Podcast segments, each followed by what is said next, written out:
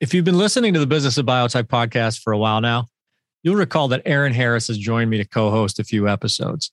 Erin's my friend, colleague, and chief editor over at cellandgene.com, and she just recently launched a podcast of her own.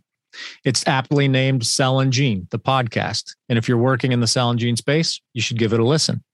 It's a collection of interviews with the industry and academic leaders moving the space forward. And you can find it at cellandgene.com or anywhere you listen to podcasts. Cell and Gene, the podcast. Check it out.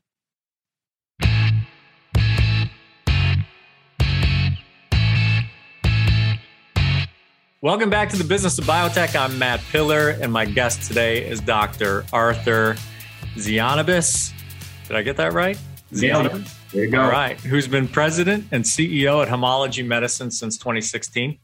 He's a UNH PhD grad, that is postdoc at Harvard Med School, and stayed on there as an associate professor of medicine for some 15 years before he jumped into industry.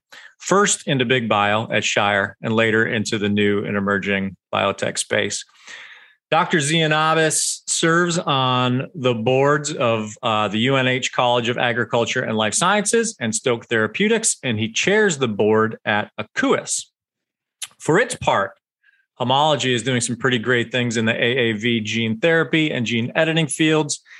And its gene therapy monoclonal antibody plat- platform, GTX MAB, which I'll ask Dr. Tzianabos to expand on, is also very exciting. In early studies, its AAV HSC vectors are demonstrating the capacity to incite the liver to produce and deliver fully functional monoclonal antibodies at sustained expression for up to 20 weeks, which could positively disrupt both the way we think about monoclonal antibody therapies and vastly expand the therapeutic targets for gene therapies. So we'll talk about that, but also unique to uh, Dr. Tzianabos and uh, his company are the fact that they're betting big on the massive market forecasts for the field, and they're putting their chips down on their own soil. Homology is building its company from the ground up, investing in its own manufacturing facilities, and feverishly acquiring the talent to staff those facilities. So, here to talk with me about all this and more is Dr. Arthur Tzianabos. Arthur, welcome to the show. Thank you, Matt. It's a uh, great intro, and you nailed the pronunciation of my last name perfectly. Um, all right. Well, don't don't don't set the standard too high because I'm sure to mess it up as we roll through the, the conversation.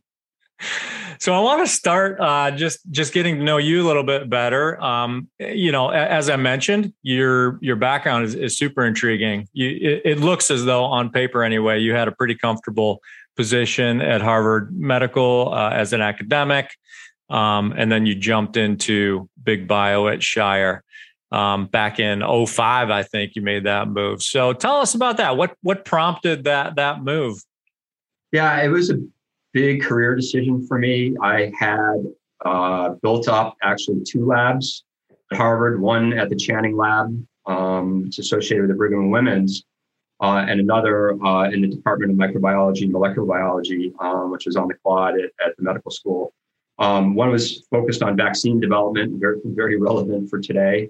Uh, and the other was focused on T cell uh, regulation of kind of the microbiome as it's come to be known now. So, so going back, uh, you know, almost 30 years now, uh, working in, in, areas that are very relevant today scientifically, and also did a, a lot of work on the T cell uh, side on these uh, costimulatory molecules like PD1, PDL1, which are now you know known as Keytruda and, and, and other drugs that are helping cancer patients. I'm very proud of the work early on we did uh, back then. Um, it was really driven my desire to to, to work in science um, by my upbringing. Uh, my dad uh, was a, a, local family doc, uh, first generation Greek American in Manchester, New Hampshire, which um, in the local parlance is Manchester, New Hampshire. Uh, and I followed him around the hospital, and he basically became the Greek community there. Their kind of local physician. They gathered the money for him to go to medical school and to pay back that debt. He came back and took care of him. And uh, I've always been intrigued by trying to help uh, people who uh, are suffering from disease, and uh, that led to my academic work uh, for 15 years. Um, mm-hmm. Um, and that's really why I transitioned to uh, industry. So in 2005, I had the opportunity to join um, a small uh, rare disease company known as TKT. And as I was transitioning over my lab and everything, Shire came in and acquired them. And oh. basically, my job uh, was we had at that time one rare disease drug on the market, ex-US, making $60 million a year. And my job was to build a pipeline of drugs like that behind it. And that was my initial um, foray. But I had always, in academia, had done a lot of basic research and translated that, that research to licenses. So I did a lot of licenses to companies. I actually had a lot of collaborations with companies. I liked that work a lot because I felt like um, you know, drug development is very hard and it takes a lot of different disciplines. And I felt a little bit limited at Harvard um, to try to kind of accomplish my goal of translating all the way into the clinic and and commercialization. So I decided to kind of uh, uh, join forces with uh, with Shire uh, and start developing drugs all the way through to commercialization, and, and had a great run there for uh, close to ten years.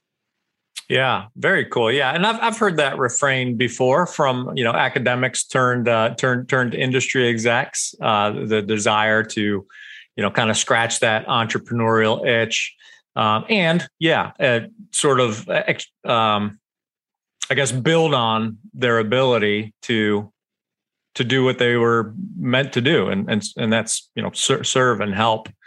Um, so at, at what point did that sort of entrepreneurial bug really step in? Because I mean, you know, working in academia and, and licensing, um, you know, doing those deals is one thing, but then taking on the risk, right, of of saying, okay, I'm going to put a stake in the ground, uh, and I'm going to go all in on this. Um, was it, did that come naturally to you, and at what point did it sort of really settle in?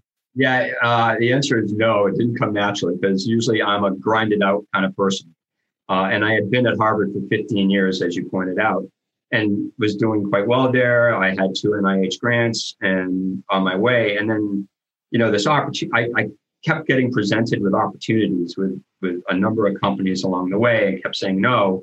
And then I just decided like it was time. I, it, you know, I, I, had a lot of um, input from families and, and, friends who said, you know, this is what you're meant to do, really. And uh, I took the I took the leap uh, into it uh, with a lot of trepidation. I have to be honest with you, um, mm-hmm. because I really didn't know how it was going to go. Uh, I had been used to kind of leading my own team. I had been used. I mean, I'm a team player uh, based on my whole makeup, but I had been used to kind of having, you know, my say as to how it goes and how I was going to blend into the industrial environment where you really need to be collegial. You need to work across functions. You need to build consensus. You need to do all these things to, to drive something through into the clinic and then commercial. Um, you know, I, I, was a little bit worried about my ability to do that, to be honest. Yeah. Yeah. So 15 years later, I can say I think it's worked out okay. Yeah. Yeah. Yeah, for sure. Um, yeah. One of the, one of the aspects I think I hear folks uh, in, in your position when they first make that leap, they, they struggle with most is perhaps the, I don't know if I don't know if the the correct term would be salesmanship, but but but effectively you are right. Like you're you're you're chief chief cheerleader. I mean chief chief chief yeah. salesman when it comes to finance, when it comes to you know VC uh, capital, uh, you know rallying the troops, uh, influencing the board, right? Like that's all stuff that in academia maybe maybe you don't get to exercise those muscles too much. Yeah that's true. I, I would say all those things are required uh, in, in a job like i had at shire and i was in different roles there and certainly this job. But i'll tell you something um, fighting for space and money uh, at harvard uh, and and dealing with the politics there also yeah. taught me a lot. Uh, okay. a lot of times uh, i would say you think this is like politically challenging this is like kindergarten compared to what you know I had to deal with at Harvard. Yeah. Uh, okay. Well, yeah, I, I certainly don't want to. Right. Yep. Yeah, don't don't want to underestimate the you know the the tough skin you grew there.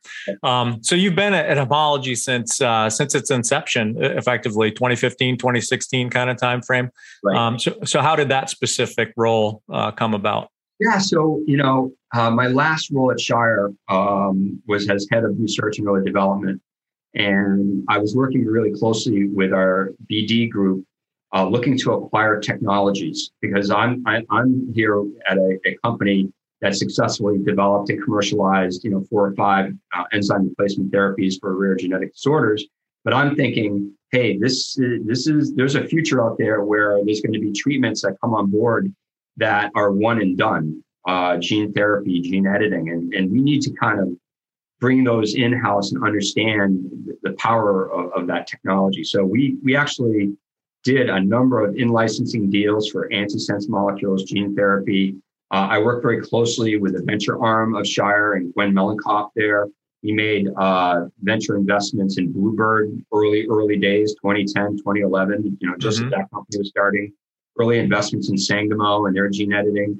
So I became familiar and very um, much appreciated the potential of those kind of um, approaches to treating rare genetic disorders and very passionate about bringing something to, to these patients that you know they can benefit for the rest of their lives. And um, that led me to really discover the gene therapy gene editing field. Uh, and and at that time i was introduced um, to kush Parmar who is uh, a venture partner uh, at 5am ventures who who I met, and he introduced me to this technology using a using a, a, family of AAV vectors that actually had the ability to do both gene therapy and gene editing. So you could actually put genes into uh, the chromosomes of cells, and I was fascinated by that, and I thought it was a great way um, to to to kind of realize the power of that uh, platform. And so, um, you know, we we pulled in uh, my my colleague Albert Seymour, uh, who's our chief scientific officer today at Homology, and he and I uh, work very closely together at Shire. Uh, and we basically launched the company on this technology back in um, March of 2016. Company had been formed already, but we kind of were the you know first couple of employees there and, and built the company up from there. Yeah. So you're going on you know, going on going on year six, right? Effectively. Um, what what's your what, what does the company look like today? How many employees do you have? Yeah, so we have 215 employees. Uh, we're headquartered in Bedford, Mass, right outside of uh, Boston. Uh, and you know, we're sitting in a building uh, that we call the world headquarters of uh, homology uh, that um, houses all our activities, R&D activities. But importantly, as you mentioned, we have built our own uh, in-house manufacturing capability, and we can talk a lot about that. So I'm really proud of um, of the team we've built uh, here, and you know, top-notch people, all very committed to the mission of the company. And you know, and I and I think you know the goal is to continue to grow uh, the company. Um, and in that short period of time, we've taken a technology that came out of you know an academic lab and we will, by the end of this year, have three different clinical programs uh, ongoing. So we've moved pretty quickly um, and I think executed really well um, in terms of, you know, taking kind of nascent technology and moving it all away into patients.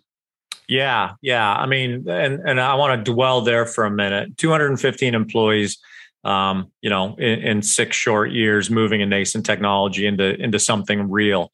Um, the fact that you know a few years ago this was a nascent technology and there there wasn't necessarily a glut and remain you know the, the problem remains. There's not a, a glut of, of, talent in this space. You know it's not uh, you know it's, it's not easy to go out there and staff up 215 build a manufacturing facility get them all to work and and and, and working competently so to the degree that you can if we can talk a little bit about that strategy that that growth strategy around the people aspect uh, to begin with um, you know what what have you how, how have you gone about attracting and retaining that that talent?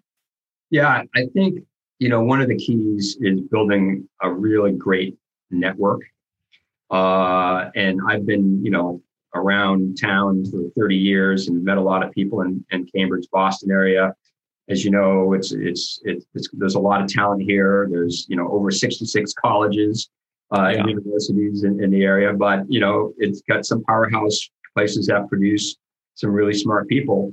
Um, and and I've really kind of relied on my network and my my team's network to bring people on board. And I think you know what we've tried to build is a company that's very you know heavy on the culture. of, of helping people uh, who otherwise can't be helped, uh, and really building on uh, you know people that I've worked with uh, before mm-hmm. and, and, led before, and I think uh, you know that's really helped us and, and my team, very similar, like-minded folks, uh, have their own networks, and that's really how we cobbled together. I think a really top-notch team of 215 people who um, are just really all dedicated and committed to bringing these transformative uh, treatments to, to patients who don't have them right now. So I, I think it really does um, rely on one's own kind of uh, mission and and in communicating that mission and that and that goal to people uh, and get them to really buy in and believe. And I, and I think that's what you, you will find here at Homology is folks that are really here um, because of the mission, but also because of the people. Mm-hmm. And people feel that, uh, you know, as they come in the door, their first couple of weeks, I'll check in on them and say, Hey, how's it going? Oh, everybody's been great. It's been really a collaborative environment. Um, and, and that's important. And that, that, that gives you the stickiness in your employee base that you really need, especially today with, you know, a very competitive environment out there for talent. Yeah. As it relates to, um, you know, the ability to recruit people who are ready to go, right, who can hit the ground running. Um, I, am interested in, in what you see, what, what what's changed over the past six years, what's gotten better, and I ask that because I've had plenty of conversations with leaders of of uh, gene uh, cell and gene companies who who kind of told me, you know, when we got started, the expectation was that we would bring in really smart people who, you know, perhaps grew up in a different space who could apply what they knew in that space and and learn as as we moved along because there was a lot to learn right? Now and i'm sure i'm absolutely sure that that's still the case in, in, many aspects. However you know as you've grown through this through the past six years um, so so does academia right? So do courses of study that, that folks are coming out of school with. Um, so does the field in general. So when you look at competitors that perhaps you want to snipe some uh, some talent from um, you know they've they've come along. So so have you seen re- real change in I guess the uh, preparedness of potential recruits and and the folks that you're bringing on board over the over the course of the last six years? Um, and and again, I I fully acknowledge that it's still not easy pickings, so so to speak. Uh, but but do you, do you see some change kind of happening in, in that regard? Absolutely, see that at uh, the, the more junior level. So uh, undergrads coming out of uh, a science program at any one of the universities around here are much more prepared now today than six years ago to jump right in hands on in the lab versus six, ten years ago where you'd have to do a, a fair amount of training. Mm-hmm. And, you know, it's one of the reasons why I joined the uh, College of Life Science and Agriculture board at UNH. UNH is very well known and respected for the quality of the students that come out of those science programs and their ability to really jump right in to uh, an environment in biotech. Whereas six, seven years ago, you'd be very cautious about doing something like that. So I've seen the programs morph along and be much more hands-on and practical, um, you know, to the point where, you know, they really understand kind of the, the, um, the, the inner workings of biotech. Uh, you know, in the old days, you know, you came out with a with a bachelor of science. I went to Boston College here in town, um, yeah. and it was like you're going to medical school uh, or you're going to graduate school, uh, and that was it. That that was pretty much like your your options, um, because it, it would be almost impossible for you to get a job straight out of uh, an uh, an undergraduate program and go straight into a company. Almost impossible. Yeah. Uh, and so now that's that's really changed. And I, and I do I do also espouse the, the, the, concept of hire good, smart people and, and, and they'll learn. And, and we see that throughout our organization. And the other thing that we've tried to do is make sure people have, you know, develop their careers within the organization so that you have somebody who, you know, is a bench scientist. We've got folks that were bench scientists that are in program management or they're in regulatory now, or they're so getting them to move around the organization. And, and certainly I was very fortunate and benefited from that at Shire.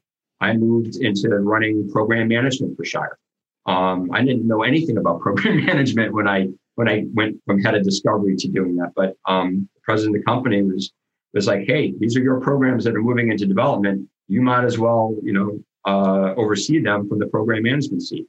Um, so there's a lot to be said for that aspect. I think that we do well here um, at Homology also. Yeah, yeah. Well, the uh, you know, I I don't know that the struggle. It, it's great to hear that uh, you know that that, that there's a, a, a more well prepared workforce uh, coming out of academia and and and industry. Uh, I don't I don't know that the crunch is going to get any easier to deal with given the growth forecast for this space. I mean, you know, you it's I I I rarely put a whole bunch of stock in analyst forecasts, but th- this one, you know, gene editing, gene therapy, uh, it's without a doubt. Um, you know, I've seen reputable sources pegging it at upwards of 20% CAGR over the next five years. Um, so a few questions on that, starting with, I mean, do, do you think like if, if we're looking at 20, 20 plus percent CAGR, we see, you know, new companies popping up all the time, new uh, manufacturing facilities popping up all the time, new CDMO uh, facilities popping up all the time. Um, if if we're growing that fast, uh, can can we grow that fast? Do we have the people to grow that fast? Well, I think I, I agree with the projection is going to be very rapid growth, and a lot of it has to do with a lot of companies forming. Um, and the reason a lot of companies are forming is because there continues to be great science being done at these academic universities, but um, there's also a lot of capital out there right? So there's a lot of VCs who have, you know, raised huge funds uh, that are able to seed those kind of companies uh, now. Um, and I do worry about whether we have the ability to keep up, even in a town like Boston. And you know, I've been reading like, you know, there's going to be other biotech hubs in addition to San Diego, San Francisco, and New York. Um, you know, you're, you're, looking at Austin, Texas, or Ann Arbor, Michigan. Uh, there's other of these hubs that are starting to spread up that are really um, based on university ecosystem in those towns. And so that's what you're starting to see now. But I, we do absolutely see a real uh, competitive environment now um, with particularly the, the, more junior folks that are coming in the door um, who've got three offers in their hands and they're asking you for um, a pretty sizable starting salary sure. and, and, equity, and um, and you got to just keep rolling with it. So it's it, it's definitely a challenge. Yeah, you mentioned the capital markets. Um, so a, a, a, friend and, and, frequent guest on my show is Alan Shaw, who's a pretty active financial guy in the in the biotech space. Um, and every now and then, you know, we, we we have these conversations about the fact that there's just you know money everywhere. A lot of people with their hands out, but a lot of people doling the money out too. Um, and every now and then, he expresses, uh, he hints at concern around the sustainability of, of, those capital markets. What are your thoughts on that? Yeah, I agree with that. I think um, what I'm seeing are earlier and earlier stage kind of science uh, get funded uh, in terms of you know you building a company around it. And and I just had this conversation with a colleague last night. Uh, you know around what's getting funded, what companies are getting started based on the science, and how many of them are really going to make it. You know, you really need to show, I think, early uh, for something to be successful, developability, right? So it, you can have the coolest science in the world, um, but translating that science into something that actually can potentially become uh, a clinical program or a commercial drug uh, is is difficult. And, and I think that's a challenge because we've got all these different gene editing technologies that are coming out. You know, CRISPR 1.0, 2.0. I think we're up to 5.0 at this point. Mm-hmm. Um, and, and it's all an improvement on the original kind of concept. Um, so you wonder how the CRISPR 1.0, 2.0s are going to are going to fare. Um, just to use them as an example, but I see this across, you know, immuno-oncology. I see it in different fields as well. Um, definitely, the newer science is is, getting uh, funded. The the the issue there is, and, and and now putting my former academic hat on, the funding for science at the universities has gone way down from the NIH point of view. And that ecosystem is probably going to collapse if we don't beef that up. Um, a, a, good number of academics now really are working closely with companies for their funding just to keep that pipeline going. And, and companies do recognize this and have, set aside a good chunk of money. You know, some of the big companies to really start funding that kind of research because they re- recognize that that pipeline is slowing down uh, uh, the number of new ideas. So I, I, think there is some cracks in the infrastructure, if you will, uh, along those lines. The business of biotech is brought to you in partnership with Cytiva. Together, we're committed to helping the leaders of new and emerging biopharma companies navigate the financial, organizational, human resources, and regulatory waters you'll encounter on your way from discovery to the clinic and beyond. Check out a host of useful resources for biotech leaders at Cytiva's Emerging Biotech Accelerator at cytivalifesciences.com backslash emerging biotech. That's C-Y-T-I-V-A lifesciences.com backslash emerging biotech. also related to capital, you know, you take a company like yours, uh, you know, I'll ask you at what point in your, you know, six year sort of continuum to date, I know you said there was some formation activity prior to that, that's that six year mark, but at, at what point did you put a stake in the ground? And this is going to relate to, you know, your, your uh, finance structure. At what point did you put a stake in the ground and say, you know what, um, we're to, we're to invest in manufacturing capacity, in house. You know, we're to staff that up, and and we're to you know take take that risk, right? Like, at, what point did, did did that kind of come to come to pass where you're like, this is what we're to do? Yeah, I mean, it, it's a combination of things. It was about two years into actually running the company, so 2017, early 2018 timeframe, where we felt like we were on the right track with our lead program in PKU uh, gene therapy. And we had really demonstrated in vivo proof of concept around our gene editing approach. Mm-hmm. And so I, I felt like, okay, we're truly going to be not just another gene therapy company, but we're going to be, uh, you know, have two, uh, two platforms or dual platforms, if you will, a gene, a gene therapy platform and a gene editing platform. Um, and then pile on top of that, my experience in going through um, multiple manufacturing uh, shortages issues, particularly in 2008 when Genzyme really struggled uh, with their Allston plant. And then Shire kind of got dragged into that because we had uh, drugs for those two patient populations, the Gaucher patient population, the Fabry patient population. And I was kind of thrust into the middle of it from the Shire point of view, um, trying to manage, you know, how do we get drug to patients who now don't have access to, to drug? And the FDA worked really closely with us to help out um, it just made a huge impact on me is what can go wrong when you kind of hit that stumbling block in manufacturing. So then if you translate that to AAV manufacturing, which is very nascent in, in where we are, it just made all the sense in the world to me to make that investment in, in infrastructure and people because having control over the quality of your uh, product is hugely important. And, and I'm seeing this now play out in a number of situations where companies are relying on third party manufacturers that are way behind in their timelines. You've got the FDA that's really, really tightening up the specifications for gene therapy because there's been uh, a few safety issues that have popped up in this field uh, over the last couple of years. And the mm-hmm. bar is really getting raised. So, so having control over your destiny is so important because the worst thing that can happen to you is for through no fault of your own is fall behind a timeline and have to communicate that externally, particularly particularly if you're a public company. Um, and I didn't ever want to be in that situation, and thankfully we have not. And so uh, that I think were you know were some of the reasons that led to that decision back in 2017, and we couldn't be more pleased that we made that decision today.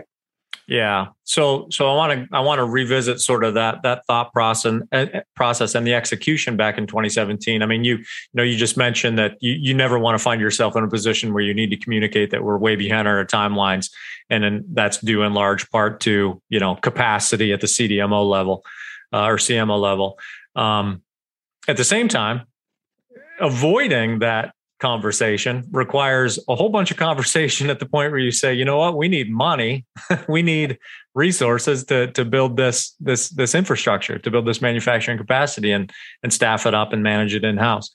Um, so so how how did you like? I mean, I don't, I don't, I don't expect you to name names, Dr. Tzianabos, but how, how did you go about, uh, you know, sort of rallying the troops?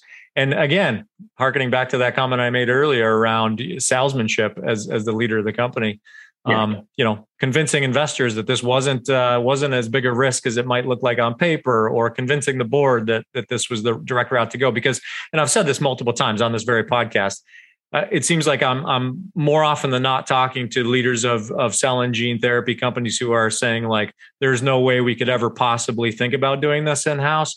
But then for every you know three or four of those folks, there's one who's like there's no way that we could ever possibly think about not doing this in house. Right. Um, so I'm I'm still trying to suss all that out, like wh- where that kind of crux is, where you fall on either either side of that fence. But um, what did you have to do as a leader of the company? That's I, use a lot of words, but the, ultimately the question is, what did you have to do at that point? What challenges did you face? How did you have to, you know, what challenges did you have to overcome to put the shovel in the ground, so to speak? Yeah, it, it was um, it was significant, and I, I was very fortunate to have um, backers like uh, 5 a.m. Arch, uh, and you know that that really kind of led the Series A that that got it I think obviously, look, you can talk all you want and you can sell all you want, but you got to put your money where your mouth is. We had to have data, and we did have you know very strong preclinical data on uh, gene therapy and gene editing. So proving that to to um, our own investors was very important. And then we went out and raised a Series B, uh, which was a sizable Series B. Um, you know, with on the on the back of that, you know, very strong preclinical data. Uh, and the fact that, that as a team, we executed really, really well uh, to get to that point. And I think we've demonstrated our, our track record there. And that helped with those conversations. And then it's it's all about uh, you know telling investors that you know investing in this is really going to lead to a much quicker timeline, a much uh, you know cleaner ability to hit those timelines, and ultimately creating a lot of value in the company um, because you know, we sat back three, four years ago knowing that the bar is going to get raised on AAV manufacturing, you know, CMC uh, specifications and analytics. Mm-hmm. We we could predict that. We we based on our experience had seen that in biologics over and over and over again, and we knew that AAV was going to go through the same thing. So getting ahead of that, I think that vision uh, really kind of um, made a significant impact on on uh, additional investors who came into the company at that time, and that's paid off. Uh, and so I think um, it's it's it's a little bit of uh, you know put up or shut up, uh, and we were able to kind of walk that line and, and get to the other side. Yeah. Yeah. One of the advantages I think with a, a, a, therapeutic like those or therapeutics like those that you're working on um, in, in your position is that you don't necessarily need, you know, half a million square feet, right? Like you don't need see you know chains of great big giant you know 2000 liter bioreactors and so on and so forth. Um, so now you have this 25000 square foot gmp facility. Um, what's in it? What what you know what kind of walk us through what, what's in that space? What kind of tech are you are you running there? Sure, and you know, and you're absolutely right. In gene therapy, you need a fraction of the space you would need to make a monoclonal antibody or an enzyme replacement therapy. And the team that we have here, uh, led by Tim Kelly, you know, who is the head of tech ops at Shire and was part of the team that built out that gigantic plant there that you see on uh, Route 2 and uh, 128. Um, here, I mean, basically with 25,000 square feet, we have a three by 500 liter uh, bioreactor uh, system in, in multiple suites. And we're going all, we've gone all the way up to a 2000 liter uh, bioreactor, uh, which is the highest in the industry. We have that also in a suite in our uh, manufacturing facility. You also need process development lab space, so early. So you need the two liter, 50 liter bioreactors and, and the early work that goes into vector optimization uh, and manufacturability. But we have all that here in house, um, which really, really does help us, you know, keep our timelines and make sure uh, that we're uh, on it in terms of manufacturing. Yeah, that's very cool. All right, well let's shift gears a little bit and talk about what's being manufactured. What you know, what what what that process development activity is uh, is focused on, and, and and where the manufacturing uh, capacity will be put to use. Uh, you know, I mentioned from from the outset, I'm particularly being um, the business of biotech, right? produced by Bioprocess Online. All things biologics are are our, our bailiwick. Um, cell, cell and gene therapies, gene editing uh, therapies included. Um, but when you start throwing, you know, the the impact of of gene therapies on the the mab space you know that really piques my interest. So i do want to i i, want to get some more detail on that platform but i don't want to you know i, I want to give the floor to you to tell me about all the programs you're working on but uh, that that is particularly interesting to me. Yeah uh, and it's very interesting to us as well. Um, you know the programs that we have ongoing right now is we're in a phase two uh, with our pku gene therapy uh, program that's on the heels of uh, positive data from our dose escalation phase to identify you know, doses to bring forward into a larger number of patients. And we're recruiting and enrolling and dosing patients there now. Um, we also have guided uh, to the fact that we will have uh, started a, uh, a gene therapy program for a disease called Hunter syndrome, uh, which is a monogenic lysosomal storage disorder. Uh, and that's a disease that a lot of us here uh, have worked on at our days at Shire and, and developed an enzyme replacement therapy. We think we can really improve on that and give patients a one and done approach versus a weekly infusion. Uh, and then our first editing program is for the pediatric population of PKU. And the reason we're using editing uh, in that population is because, you know, these kids find out a day after they're born, they have PKU. The parents find out. Uh, it's on the newborn screen panel. And, you know, the key in that, in this disease is to really intervene as early as you can because right out of the gate, these kids are losing IQ points and executive function capabilities. So we're starting in adults right now with gene therapy, but ultimately with gene editing, we want to go earlier. And with gene editing, you can go directly and make that correction of the genome uh, with our gene editing approach in a very precise way based on homologous recombination. You want to do that because very early in the life of a child, by the time they're 15, their liver, liver doubles 15, 16 times. So that you have the potential kind of wash out a gene therapy approach. That's not direct insertion into, into the chromosome. So that's why we have both arms of that. And we can kind of use both arms of that, uh, of our platform for different diseases where you have rapidly dividing tissue. And then you alluded to our GTX MAB platform, and this is basically using our vectors to uh, deliver the cDNA that encodes for a full length IgG monoclonal antibody. Uh, and, and that's pretty rare because it's a very difficult uh, uh, construct to make.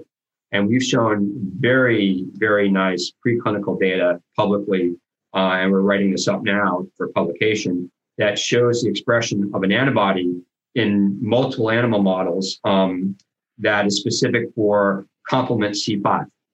And that's the target uh, for diseases such as PNH. So this is basically uh, Alexion's monoclonal antibody, Soliris, and mm-hmm. Um, and the ability to have a, a constant level of an- antibody that's made is very beneficial based on, on which target you, you pick. So you can have the continuous suppression of C5 in PNH patients versus if you give a monoclonal antibody, uh, you know, you're going to see a peak. And then after a while, you're going to see a trough. And then you got to give another injection and you see the peak and a trough. So it basically looks like a sine wave. Here with gene therapy, you have expression within three or four weeks and you continue to make that antibody. You use the liver basically as an antibody producing organ. And yeah. that's very advantageous for certain monoclonal antibodies. There's there's different targets where you don't want it on all the time, but for C5 uh, uh, knockdown and targeting, it's okay to have it on all the time. So we're really excited. There's a number of programs behind this one that are in early discovery, but we've named a clinical development candidate already, and that is entering into IND enabling studies right now. We're doing all the tox work. So the platform really, as you can see, is, has a lot of angles to it uh, that we're that we're uh, exploring and developing uh, as we go along.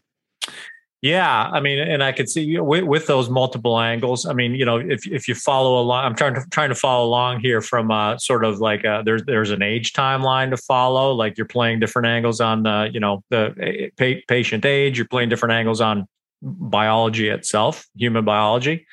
Um, I can certainly see why it's important to uh, uh, grow and add to that 215 i mean it requires a lot of expertise to explore all those angles Um, on that GTX Mab platform, uh, you know, you mentioned that it's it, it it's rare because it's it's difficult to do. It's challenging. Um, are, are there others in the in the? I mean, is, do you do you do you sort of see that as a as a nascent opportunity, more industry wide as well? Not that I want you to give up the secret sauce if it's something that's proprietary and secret to uh, to homology, but what what what what do you sort of see as a, a forecast for that approach? Well, I think it is very nascent. There's a few companies that have embarked on this, but I think we're one of the only, if not the only company to be able to make a full length heavy and light chain monoclonal antibody. I've seen single chain, I've seen uh, FC, uh, and I've seen other approaches to try to knock down, but having a full length monoclonal antibody is pretty rare. So I do think that it's it's actually a very fertile area uh, for growth, and it's something that we fully intend uh, to really uh, put a lot of focus on and develop in a number of indications. And and I think even here we can get out of just only you know rare only diseases. We can actually target larger diseases uh, mm-hmm. here as well, and ultimately be able to you know the goal is to be able to give one gene therapy infusion and have that patient pretty much be set for the rest of their lives. That's yeah. uh, versus going through uh, a daily or a weekly or a quarterly uh, dosing. Um, there's a chronicity uh, attached to that, that, that that that's a patient burden that's not insignificant, and the cost is not insignificant. So right. we're talking about you know paying for uh, Soliris, Ultomiris for uh, the rest of that patient's life. That's that's a lot of money. Yeah. Uh, give it once and you're done. Yeah, the single dose aspect is certainly uh, obviously central to sort of the democratization of of, of therapeutics. Um, but I'm I'm curious uh, about your, your, you know any other approaches or, or thoughts around accessibility, patient centricity, and, and, specifically from a cost perspective, what homology's approach is. You know, that's a if, when you when you get closer to the patient, you get closer to the payer that's just a, a, a, daily and common conversation. Like this stuff is just it's just so expensive. Yeah. Um, so so what's your take on that? What's homology doing to sort of affect uh, that that situation? Yeah, I mean we're very well versed in in that conversation you just mm. referred to, uh, and then talking to payers and and you know key opinion leaders, you know the key stakeholders um, is, very important early on. We have a group already here we're, you know, we're in the clinic with one program right now, uh, and we already have, you know, that group built up to be able to have those conversations early. And I think that's really, really important. And ultimately, we want to get to the point uh, where, uh, you know, the cost of goods here are very much more manageable than they are right now. And that comes with innovation on manufacturing, which is why we've invested. That's another reason why we've invested and we continue to innovate is to get the cost of making these drugs down uh, so that the cost ultimately to the patient is, is lowered and becomes much more uh, reasonable and recognizable. And I, I also think for these one and done therapies, you know, we, we need to really figure out a model where payers um, can kind of work with you. Right now, um, they're very used to the chronicity models. They have an annual budget and they have to hit that annual budget. If you're talking to them about a one and done, that kind of annual budget concept kind of goes out the window. So there's right there's been those that are come out with their plans uh, that have already kind of been approved in gene therapy. Um, but I think we can do a better job there uh, as well moving forward to be able to try to work with the payers to get to a place where um, we can get these these therapies to patients in a way that's that's not going to be onerous. Yeah. All right. Cool. Uh, you know, I, I, wanted to. I think you sort of already asked the or answered the question I wanted to ask around. You know, your your your thoughts around indications beyond you know the the current liver, liver eye sort of uh, approach that the gene therapy uh, is taking. You you sort of answered that though. I mean, if I, you know I, I look at the multifaceted approach that homology is taking. You know, to your point, even you know if, if you can if you can create a, a monoclonal antibody production facility out of a person's liver, you can do a lot of things with that, right? It opens up a lot of a uh, lot of indication windows. Um, but but any thought? I guess any any near term thoughts on where you might be moving next?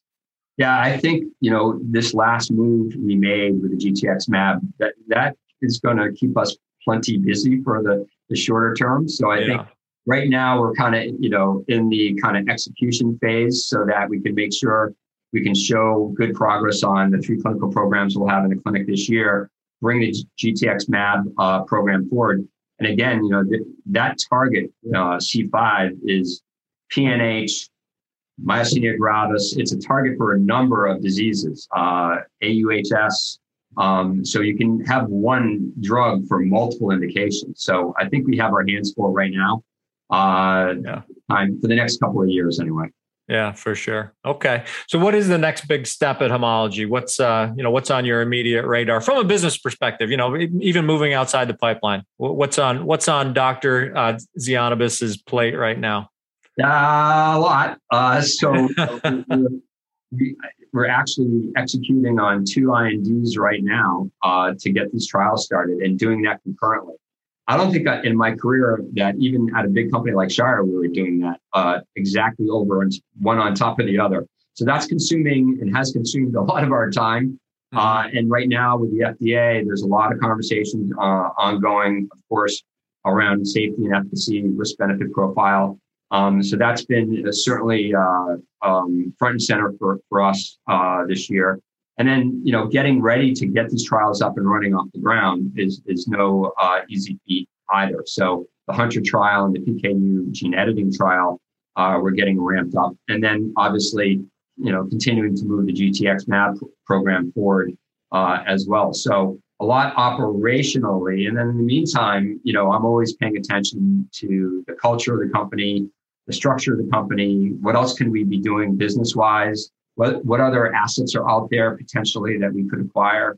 Um, so I'm always constantly scanning the universe for you know ways to make sure that we keep our balance sheet strong, but also uh, make sure we continue to move the company forward from an innovation perspective.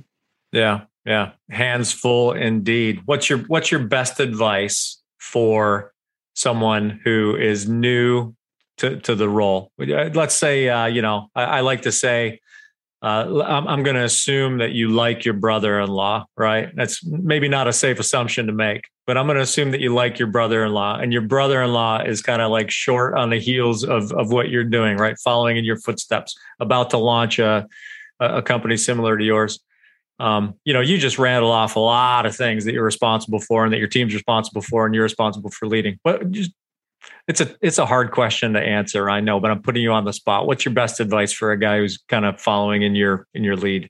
Actually, I think it's a pretty uh, easy question. You got to have a steel chin, basically. Uh, you're going to take your lumps, and you're going to take your punches, and you got to get up, dust yourself off, and keep moving forward. And you know, this is not an easy um, an easy field uh, to see, succeed in. You're, you're you're trying to take biology and coerce it into um, a treatment for patients who really need them and, and getting across all those hurdles along the way.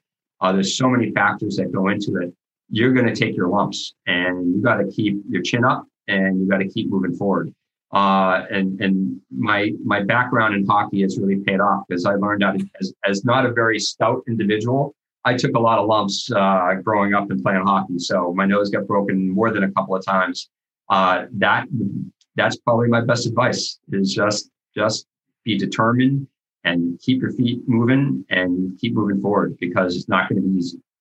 Well, that's great advice. I appreciate that. And by the way, your your nose, I mean, I'm looking at you right now. You'd never know. Your nose looks great. Uh, no, it actually, if I if I moved it around, the viewership of this podcast would go straight down if I. All right. Well, please. How malleable my nose is after uh, you know 18 years of hockey. So yeah. Well, please refrain from touching your nose. Then we don't want that.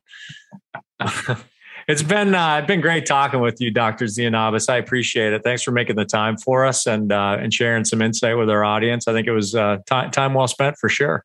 Great. Thank you, Matt. It was a pleasure to be on. Thanks for the invite.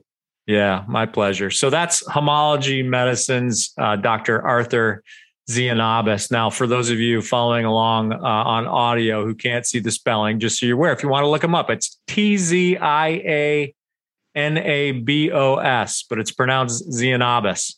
So there you go. Uh, I'm Matt Pillar. This is the Business of Biotech. We're produced by Bioprocess Online in partnership with Cytiva, which offers a host of great resources for new and emerging biotechs at cytivalifesciences.com backslash emerging biotech. We offer a host of great resources for emerging biopharmas too. You can find us at bioprocessonline.com, where I invite you to subscribe to my newsletter.